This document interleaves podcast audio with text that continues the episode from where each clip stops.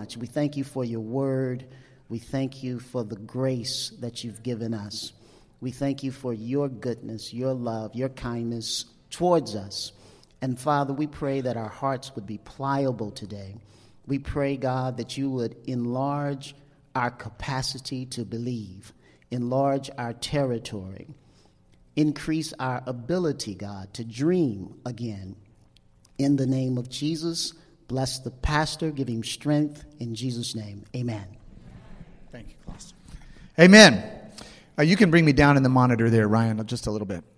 Um, we are talking about daring to dream, and today I want to talk about one of the biggest, the most pervasive, the most recalcitrant dream killers that you can ever experience. I'm talking about this pervasive sense of fear that can grip a person's heart and keep them from experiencing the dream and the design that God has for them. Fear is the number one dream killer. Uh, fear disguises itself in all different ways, but fear can just accompany all of us in, in, in so many ways when we're striving to do something, we're striving to achieve something. Fear can permeate our hearts, you know, subterfuge itself as something else, trick us into believing that it's, you know, reason, uh, and yet when we drill down, we find that it's fear. Fear is one of the most basic and primal emotions that we have. Uh, and, and that's for good reason. Fear is embedded deep down in our brain, or the capacity for fear, because fear can be at times a very, a very useful and powerful and good and positive emotion. Uh, for instance, if you're about to hit, get hit by a vehicle, by a car driving down the street, fear is what motivates you to jump out of the way. This guy here is at the Grand Prix and he is afraid. I can assure you, he wants out of the way. Fear is what motivates us to stay away from circumstances where we run into animals like this when they look angry, like Mama Bear there. Fear is what teaches us to avoid these circumstances. Fear is the emotion that my four year old was trying to evoke when he put this little costume on and he gave me that look. He's trying to say, I'm tough. I'm bad. I want you to be afraid. So fear can be a powerful and useful emotion. When we are facing a true, real, imminent threat to our health, to our body, to our family, fear is that emotion that says, let's move. Let's do something, right? But all too often, we are experiencing fear in our lives when there is not a real and imminent threat in front of us. We're experiencing fear based upon an experience that we had many, many years before that has somehow now associated itself with an issue or circumstance that we're now facing. And because we were afraid or we were hurt or we had an unpleasant experience before related to some other experience, we now fear the possibility of that happening again. Some of us know, for instance, that we, we really, we want to go back to school. We want to go get a degree that we should have earned or wanted to earn and we dreamed of earning but we never earned. And yet we're really afraid of going back and doing it. We may, you know, we may hide that fear with all sorts of rationale, justification, and reason, but down deep, when you drill down, it's fear.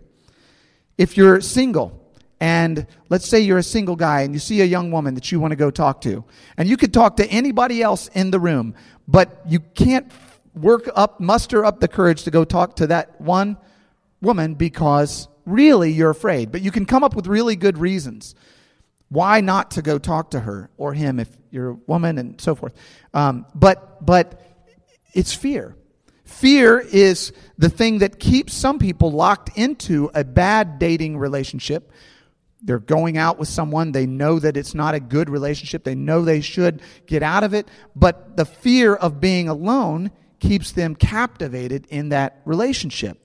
Starting a business, starting a nonprofit agency, sharing your faith with somebody. All of these are, are things that can, that can uh, uh, that can make you afraid. These are things that can make you pull back and not want to, to do things that you actually know you want to do. You, you may see an injustice in the world and you know that you have the, the capacity and you know that you need to go and address that injustice, but you're afraid of what might happen to you.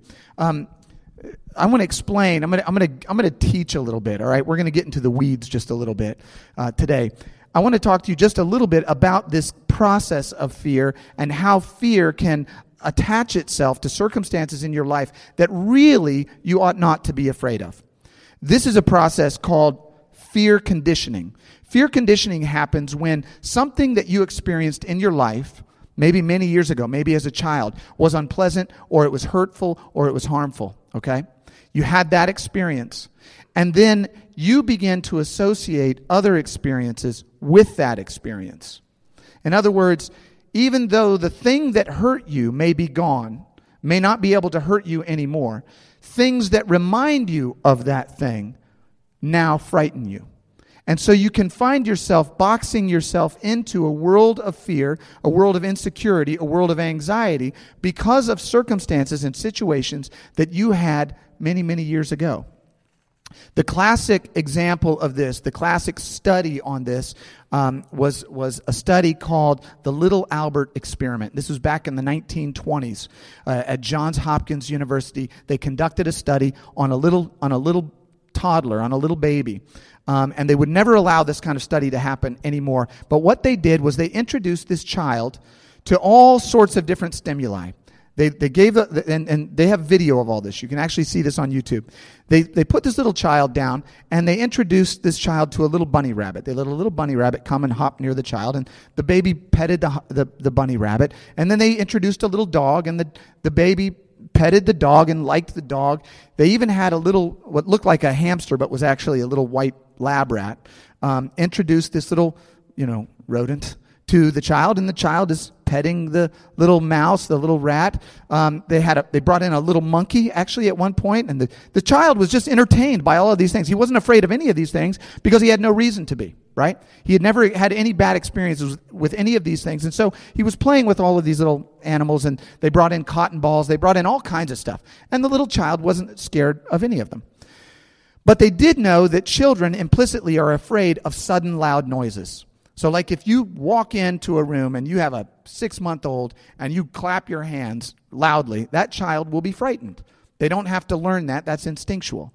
I learned that about Jameson when I would burst into the house and be like, "Hey, buddy!" and then he would just like melt into tears. Uh, my wife was like, "Maybe just lower your voice just a little bit, and that'll be fine." Um, but this little boy, so what they did was they brought that little that little lab rat back out. The little I'm going to call it a hamster because rat just sounds so gross, but it was a little lab rat, and and and every time that little rat would come out, the little boy would reach to play with the rat and one of the experimenters in the back of the room would clang a steel bar with a hammer, make a very loud, frightening sound. And it would, you know, it would frighten, it would startle the little boy. And then they would take the rat away. Then they would bring the rat back out, and the boy would reach out to play with the rat. Bang! They would clang that loud thing again, and the child would be startled. And they did that over and over. They did it six times.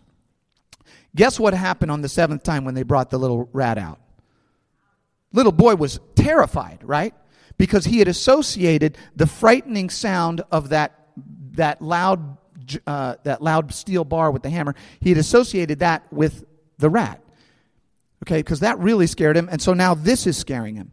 And then what they found is that other little furry things that reminded him of the rat also scared him. They brought the little rabbit back out. Now the child was scared of the rabbit. They brought the dog back out. Now the child was scared of the dog. The child began to associate his fear of this loud sound with all of these other things in his you know circumstances in his environment that originally he wasn't scared of but he became scared of because he learned to become scared. He learned he was conditioned to become fearful. Are you tracking with me? Is that you understand what's happening in this story? And and this is what happens in our lives is that we experience something way back in our past whether it's something that we do, we fail, we screw up, we mess up, we flop, and we experience some unpleasant you know uh, uh, experience as a result of that and now we're scared of trying anything like that? Or somebody in our past hurts us and now we're scared of moving forward in intimacy or friendship or whatever. We can associate all of these different circumstances to that original fear. But god in his scripture is saying i have not given you a spirit of fear he says, I've given you a spirit of power and of love and of a sound mind. God is saying, I do not want you to walk around in fear.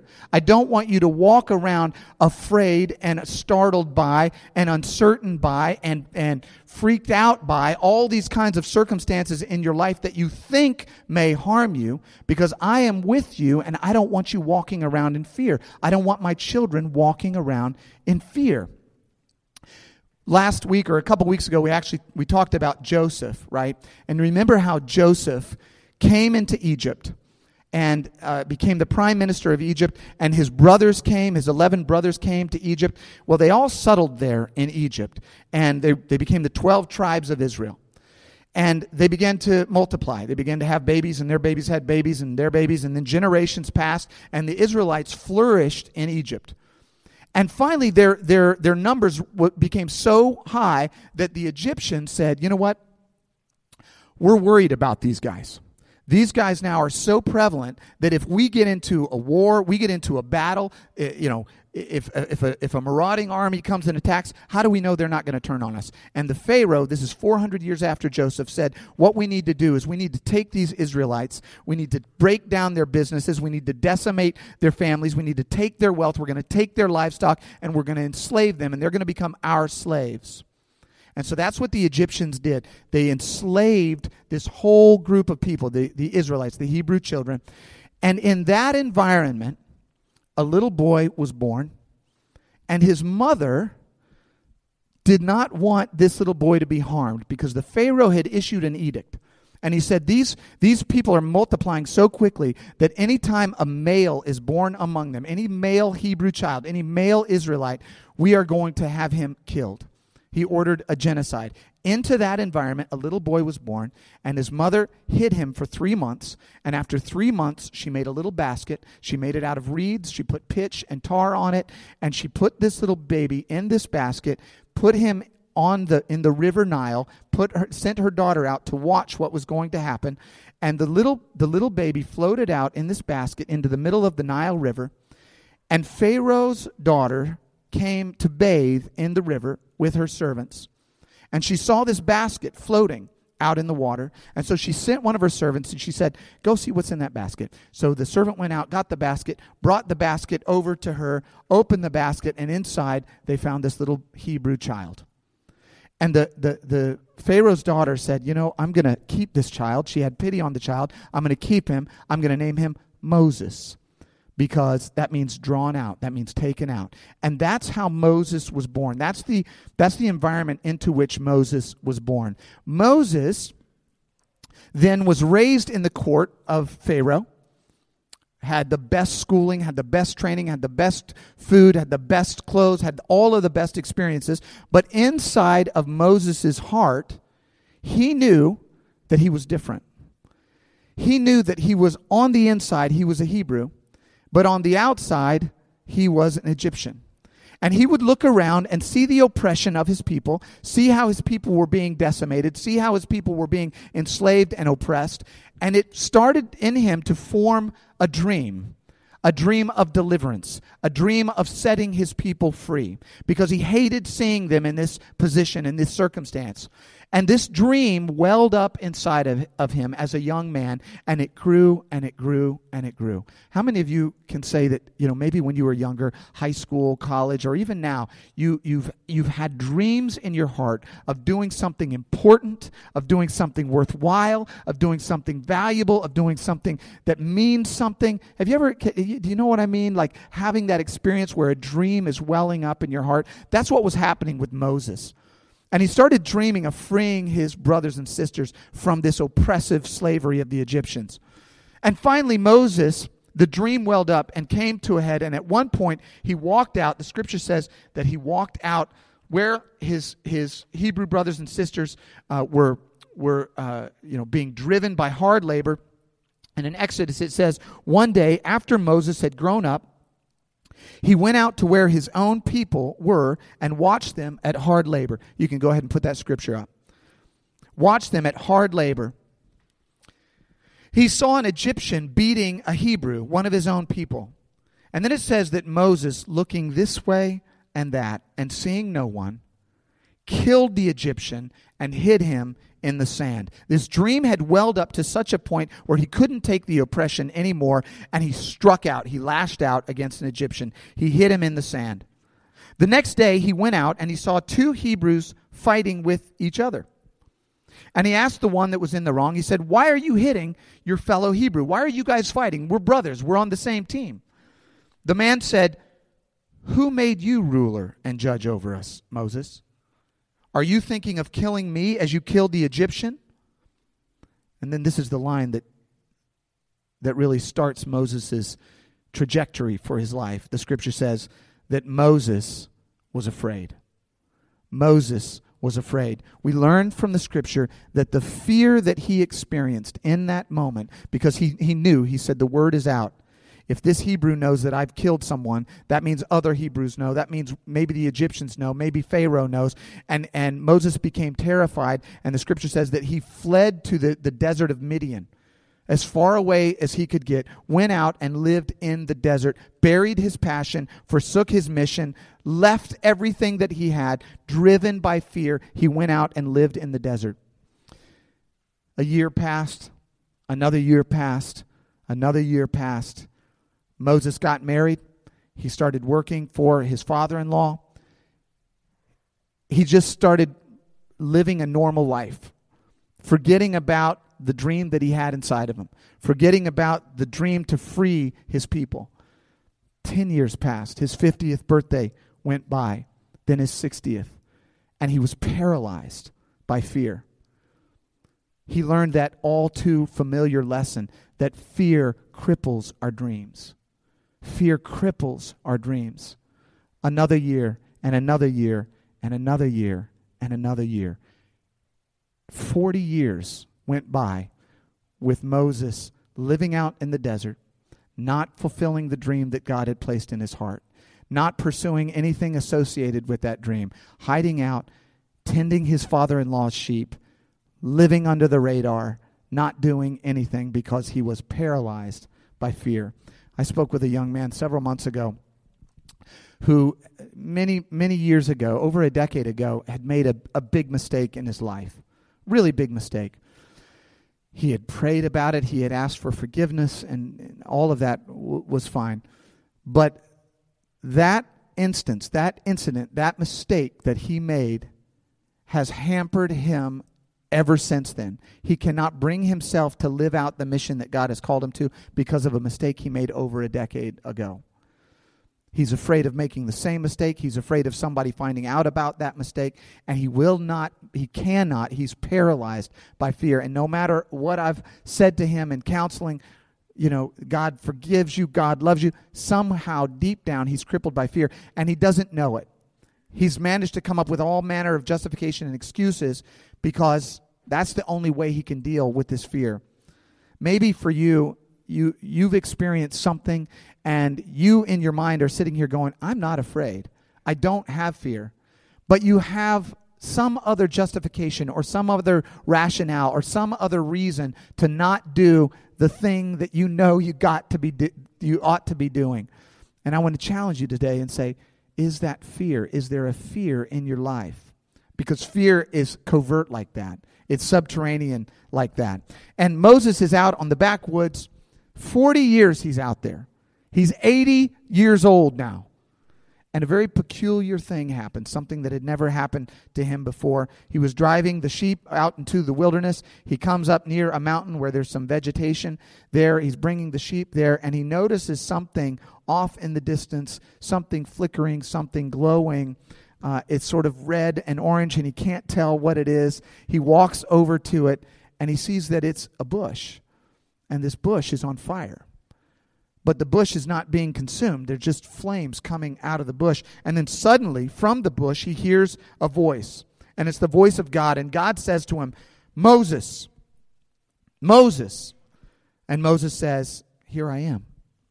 And the Lord said, I have indeed seen the misery of my people in Egypt, Moses. I've heard them crying out because of their slave drivers, and I'm concerned about their suffering. So I have come, he says, to rescue them from the hand of the Egyptians and to bring them up out of the land into a good and spacious land, a land flowing with milk and honey, Moses. And here's what he says So now, Moses, I am sending you to Pharaoh. You are my man, Moses. I'm sending you to Pharaoh to bring my people, the Israelites, out of Egypt. This should be the culminating moment in Moses' life. The dream that he had as a young man to deliver and free and liberate his people. Now he is experiencing God himself saying, Yes, it's time. You're my man, Moses. I'm taking you. I want you to go out and do this, and I'm sending you, and I will be with you, Moses. But Moses cannot. This is the moment right? Where you want Moses, if this was the movie, to put on the blue face paint like Braveheart and say, freedom! You know, this is when you want him to go, come on, we're going to do this. But he can't. He's terrified. He's crippled with fear. Exodus 3 6 says, Moses hid his face because he was what? Afraid. Fear had so crippled him that he just could not even respond to God himself when God said, I want you, Moses, to do this. I've called you to do this. Moses can't do it. Fear doesn't sneak up to you and say, boo, right? Fear doesn't come at you, you know, in a way that you can even recognize it sometimes. Here's the way fear works. Fear fear speaks to you from a voice from within. And fear speaks to you in the first person. Fear doesn't say to you, you can't do it. Fear speaks to you in your own voice and says, I can't do it. You know what I'm talking about? Fear doesn't come to you and say, hey, you're worthless. Fear enters into your mind and you hear your own voice say, I'm worthless. Fear doesn't come at you and say, you're a failure. Fear speaks in your voice, in your mind, and says, I'm a failure. And because it's in your voice and in your mind, you believe it. There's no one to argue with. You don't say, well, look, you're wrong. You, you believe it because it's you saying it.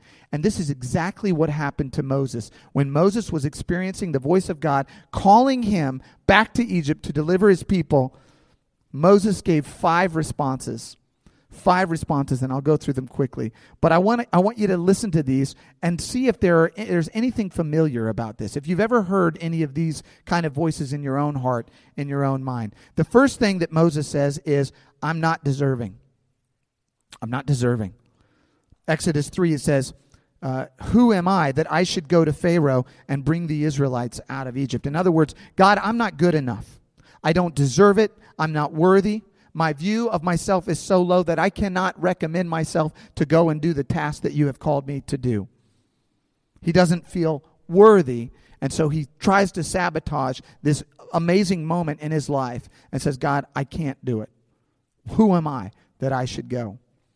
Some of us deep down, we, we're like the old Groucho Marx, you know, uh, uh, statement where he says, I wouldn't be a part of any club that would have me, right? Somewhere deep down in our own heart, we don't feel worthy. We don't feel that we deserve the, the fruits of our labor. Somewhere deep down, we don't feel like we're, we're value, valuable to God. The next statement that Moses made was God, not only am I not worthy, he says, Suppose I go to the Israelites and I ask them, and, and I say to them, The God of your fathers has sent me. You can go ahead and put that uh, verse up. The God of, uh, of your fathers has sent me to you. And they ask me, What is his name? Then what shall I say to them. In other words, he's saying, I don't have enough information. I'm not equipped, God. I'm not equipped to go and do this. I don't have the right education. I don't have the right pedigree. I went to the wrong school. I, I grew up on the wrong side of the tracks. I don't know how to talk to people like that. And I, I know that some of us have to struggle with some of these feelings from time to time in our own lives. I know that I have in my own life. There was an opportunity that I had to go and study, and I've told you this before, but my, my sisters and I were the first generation of our family to go to university.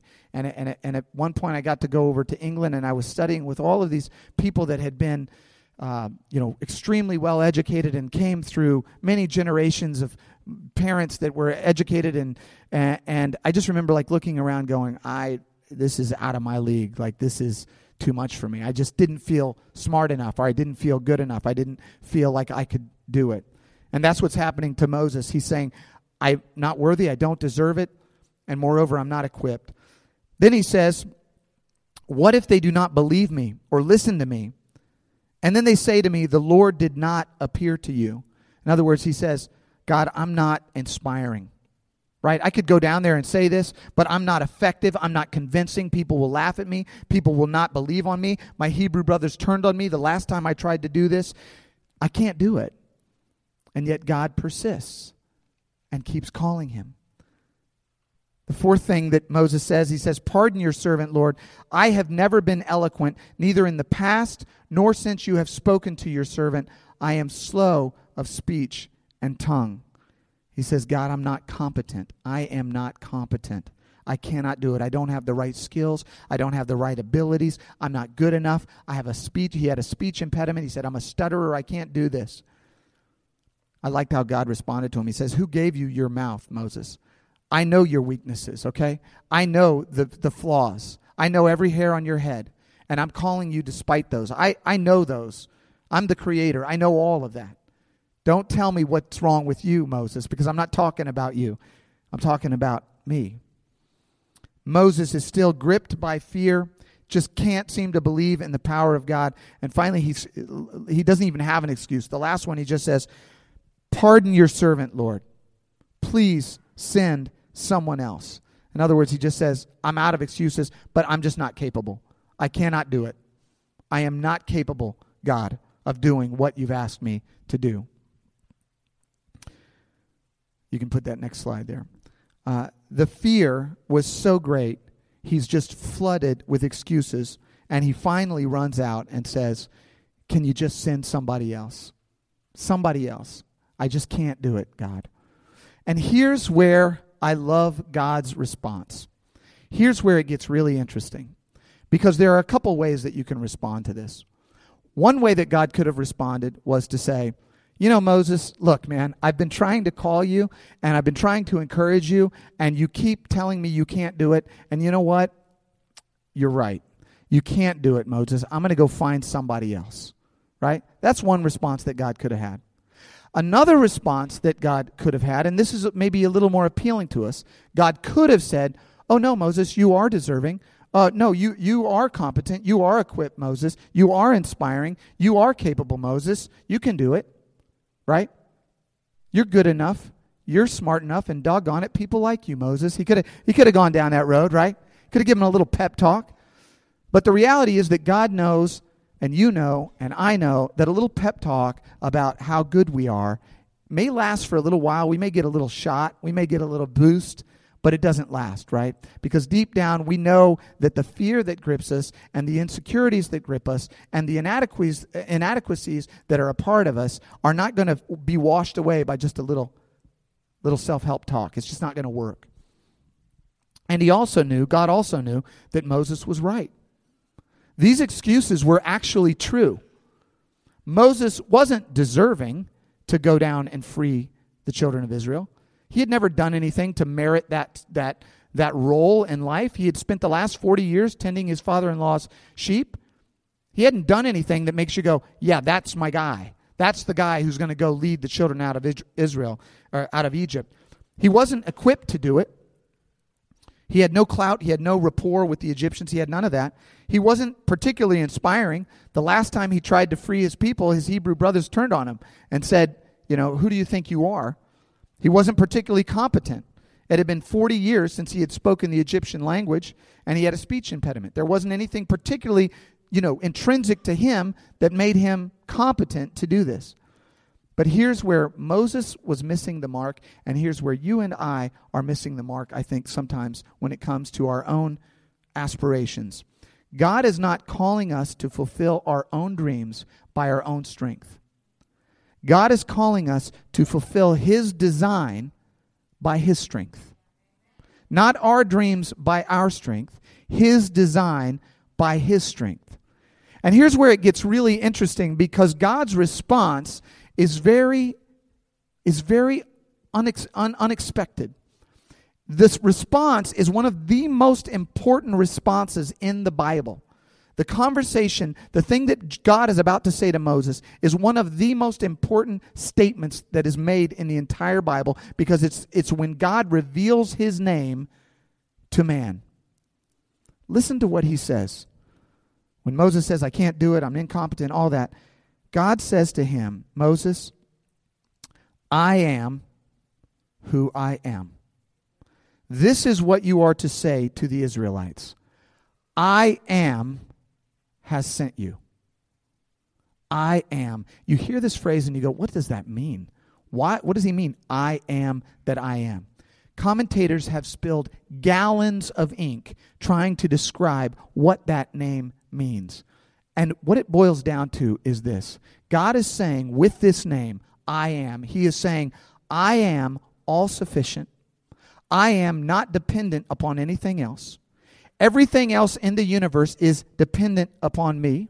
Pharaoh doesn't control the world. I control the world. Your circumstances are not in control of you. I am in control of your circumstances. Your fears don't need to control your life. I am bigger than your fears. Your past doesn't need to control you. I was, I am, I will be. I was in the past, I am now, and I always will be. I am that I am. I am the Alpha and the Omega. I'm it. Everything in the universe is contingent upon me. Everything. I am that I am. One commentator says that he's saying that I am all sufficient and the inexhaustible fountain of being and blessedness. In other words, Moses, everything that you need and everything that you're not, I am. Moses says, I'm not deserving. God says, I know you're not. I am. Moses says, I'm not equipped. God says, I know you're not, Moses. I am. God says, Moses says, I'm not inspiring. And God says, I know you're not, Moses. You're not inspiring. I am inspiring.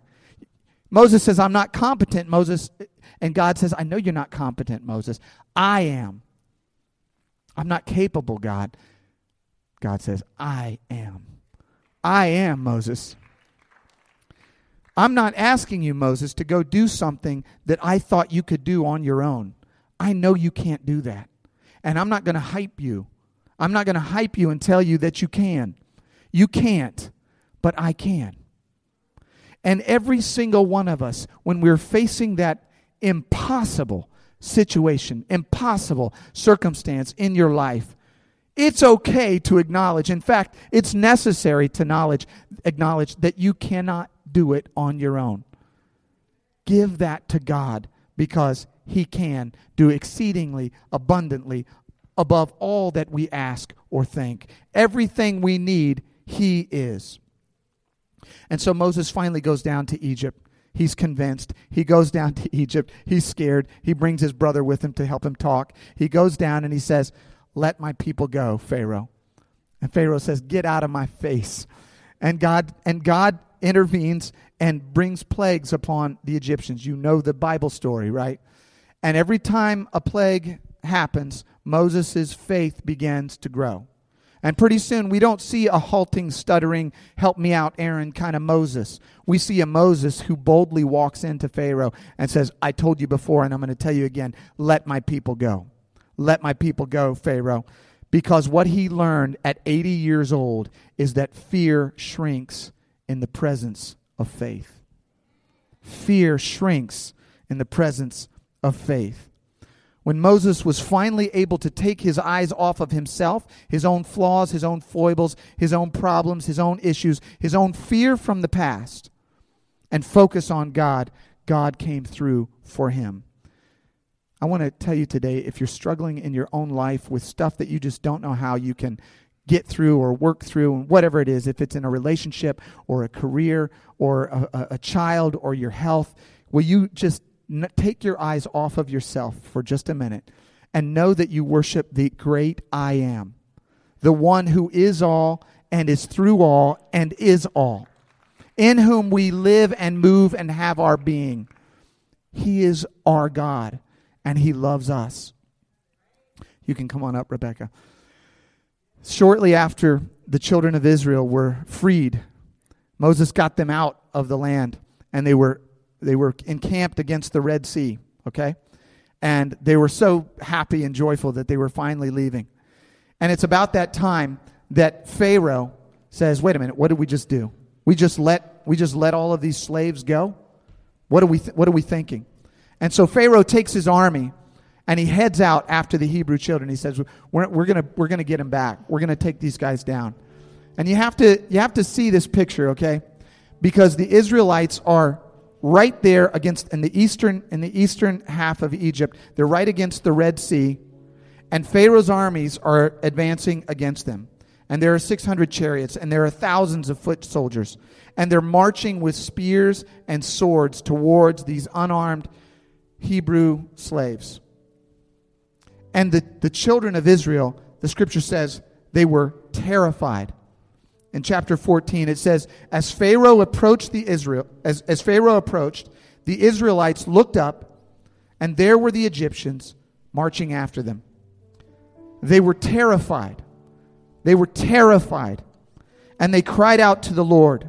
They said to moses was it because there were no graves in egypt that you brought us to the desert to die they were so overcome with fear they wanted to go back to being slaves they said, Why did you bring us out here, Moses, to die? And this is one of my favorite moments in the Bible because all we've seen of Moses at his early life was that he was afraid and he hid. He was afraid and he hid. He hid out. He was, he was paralyzed. He could, was frozen. He couldn't do anything.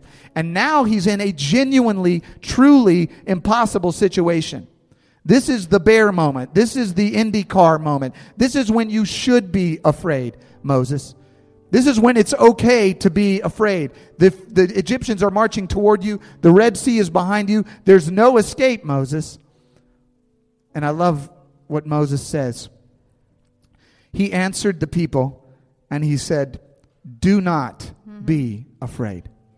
Moses, the one who spent his first 80 years trapped in fear, paralyzed by fear, turns to the Hebrew children in a moment where there's genuine threat of imminent bodily harm. And he says, Do not be afraid. The Egyptians you see today, will, you will never see again. The Lord will fight for you. Sometimes the reason that God takes you through a time of fear, a time of, uh, uh, uh, where you're overcoming fear and He's instilling courage in you through faith, is because He wants you then to be a source of courage and strength and faith to somebody else.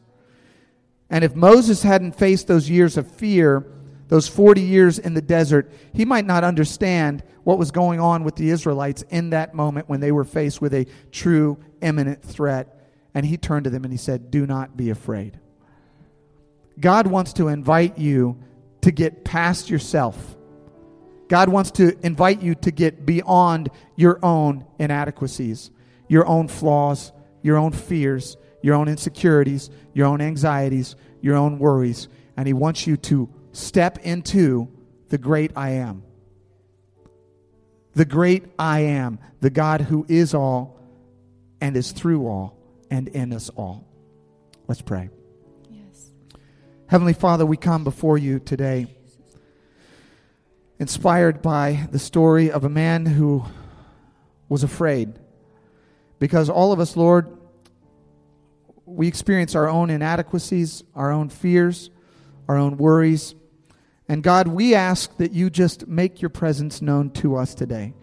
Help us, Lord, like Moses, to step into the great I am, to really know who you are, to know that you are able when we are not able, to know that you can do things that we cannot do, to know that when we are inadequate, you are more than adequate.